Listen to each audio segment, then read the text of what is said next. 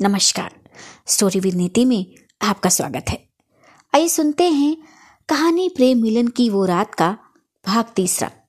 मेरे साथ, यानी आपकी अपनी नीति के साथ। अभी तक आपने सुना है कि इस प्यार में आत्मविश्वास, सच्चाई और एक दूसरे के लिए बलिदान दिख रहा था। अब आगे। समीर और रेखा दोनों के बदन में एक अजीब प्रकार की हलचल मची हुई थी। इस हलचल को आज से पहले उन दोनों ने कभी महसूस ना किया था। देखते ही देखते वो अपने बीच की उस दूरी को खत्म कर चुके थे, जहाँ अभी तक दोनों को इस वर्ष के सबसे ठंडी रात का एहसास हो रहा था, वहीं अब उन्हें इस ठंड से मुक्ति मिल चुकी थी। और अब तो उन्हें उसी बिस्तर पर गर्मी का एहसास होने लगा था। रेखा के सूखे सूखे हुए होठों के ऊपर पसीने की छोटी छोटी बूंदें दिखाई दे रही थी। समीर ने जब अपने होठ रेखा के होठों पर रखे तो दोनों कपकपा उठे। समीर ने महसूस किया कि रेखा के होठ बहुत ही कोमल और खुश्क हैं। समीर ने आँखें खोल के देखा तो रेखा ने आँखें ज़ोर से बंद कर ली और सहमी हुई सी लेटी रही। रेखा भी बिना किसी विरोध के उसी अवस्था में लेटी रही। समीर ने रेखा के सुर्ख लाल गालों को चूमना शुरू कर दिया। जब समीर ने रेखा के कानों पर चूमा तो जैसे किसी ने रेखा के बदन के उस तार को छेड़ दिया हो, जिसे रेखा के बदन में सारे सुर एक साथ बज उठे। रेखा आँखों को और ज़ोर से बंद करते हुए समीर की बाहों से सिमट गई। अब तो उन दोनों में राय भर रखने की जगह न थी। समीर और रेखा दोनों इस नए एहसास को महसूस कर रहे थे और जी रहे थे। ये वो आनंद था जो उन्होंने आज से पहले कभी पाया ही ना था। समीर ने रेखा का सिल्क गाउन भी तो उतार दिया था। जैसे ही समीर ने दोबारा रेखा के होठों को चूमा तो इस बार रेखा ने भी समीर के होठों को बिल्कुल वैसे ही चूमना शुरू कर दिया, जैसे समीर चूम रहा था। रेखा के हाथ समीर के पीठ पर टी शर्ट के अंदर थे। जैसे जैसे दोनों के बीच नजदीकियाँ बढ़ती गई, वैसे रेखा की पकड़ समीर की पीठ पर मज़बूत होती जा रही थी। वो दोनों उत्तेजना के इस आगोश में इस तरह आ चुके थे कि जब भी समीर रेखा के बदन पर चुमता तो रेखा उत्तेजित होकर अपनी पकड़ को और मज़बूत करती और अपने नाखून समीर की पीठ पर चुभाती रही। लेकिन वो प्यार के उस चर्म सुख पर थे, जहाँ उन्हें दर्द का कोई एहसास ही नहीं था। उन्हें ये तक भी ज्ञात ना हुआ कि कब उनके बदन से सारे कपड़े गायब हो गए। और वो दोनों नग्न अवस्था में एक दूसरे की बाहों में थे। देखते ही देखते समीर ने रेखा के बदन के हर हिस्से को चूमने शुरू कर दिया। अब रेखा पूरी तरह मदहोश होकर समीर के इस प्रेम में डूबती चली जा रही थी। दोनों के होठ एक दूसरे के होठों को चूमते थक ही ना रहे थे।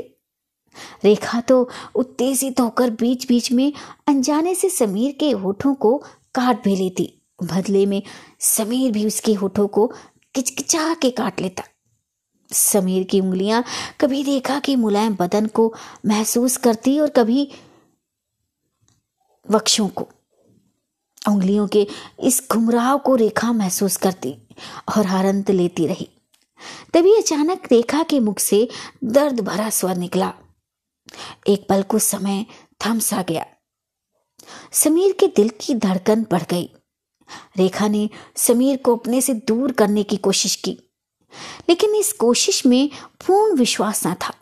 इसीलिए वो दोनों उसी अवस्था में एक दूसरे की बाहों में सिमटे रहे। एक बार फिर रेखा के मुख के दर्द भरी कराने की आवाज़ निकली, और इस बार दर्द पिछली बार से भी ज़्यादा था, जो उसकी आवाज़ में साफ़ झलक रहा था। समीर ने रेखा की आवाज़ को दबाने के लिए अपने होठ, रेखा के होठों पर रख दिए। एक पल को तो रेखा समीर को नफरत भरी निगाहों से देखने लगी। लेकिन जब समीर के हाथ रेखा के बदन पर घूमते तो रेखा फिर से आँखें बंद मदहोश हो जाती। जब समीर ने रेखा के वक्षों पर चूमना शुरू किया तो रेखा को महसूस हुआ कि जैसे कोई ज्वालामुखी फटकर उसके बदन से बाहर आने वाला है। और वो अशांत मन के साथ समीर के साथ चिपक गई। उसके अंदर के इस हलचल को वो समझ ना पा रही थी कि कैसे शांत किया जाए। वो समीर के होठों को चूमती, समीर ने भी रेखा के होठों को चूमना शुरू कर दिया। समीर रेखा के जीवा को चूसा दोनों इस वक्त बस एक दूसरे ज़ोर से पकड़े हुए लेटे रहे। कुछ देर बाद उन दोनों को होश आया। रेखा और समीर दोनों इस आनंदमय पल का आनंद ले रहे थे। अब तो जैसे वो दोनों इस पल को रोक लेना चाहते थे। इतनी देर तक उन दोनों के मुख के एक लफ्ज भी ना निकला था। और जब समीर ने बोला तो उसके मुख से सिर्फ़ आई लव यू निकला। रेखा ने आँखें नीचे करते हुए उत्तर में आई लव यू टू कहा। उन दोनों की आवाज़ ने थकान और संतुष्टि थी। देखते देखते सुबह के तीन बज गए थे।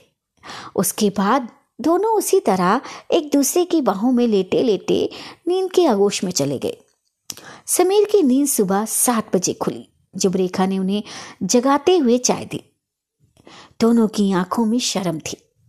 वो एक दूसरे से निगाह नहीं मिला पा रहे थे। मिलाते भी कैसे? अगला भाग अगले एपिसोड में। तब तक के लिए आप सबका धन्यवाद। कहानी का ये भाग जो है, थोड़े अश्लील वाक्यों से निर्मित है। तो उसके लिए मैं माफ़ी चाहूँगी, क्योंकि कहानी थी तो मुझे पढ़ना पड़ा, लेकिन कई जगहों पे मुझे भी बड़ा संकोच हुआ। तो कहानी सुनने के लिए धन्यवाद। और अगर आपको कहानी के आगे और भाग, रोमांचक भाग सुनने हैं तो बने रहिएगा मेरे साथ, यानी आपकी अपनी नीति के साथ, स्टोरी विद नीति में। कहानी के अगले भाग भी जल्द से जल्द लेकर आऊँगी, और कहानी आगे और रोमांचक होने वाली है, क्योंकि आगे आप जानेंगे कि जो समीर रेखा से इतना प्रेम करता है, वो आखिर किन मजबूरियों में किन हालातों में किसी और लड़की को दिल दे बैठता है? कैसे, क्या हुआ?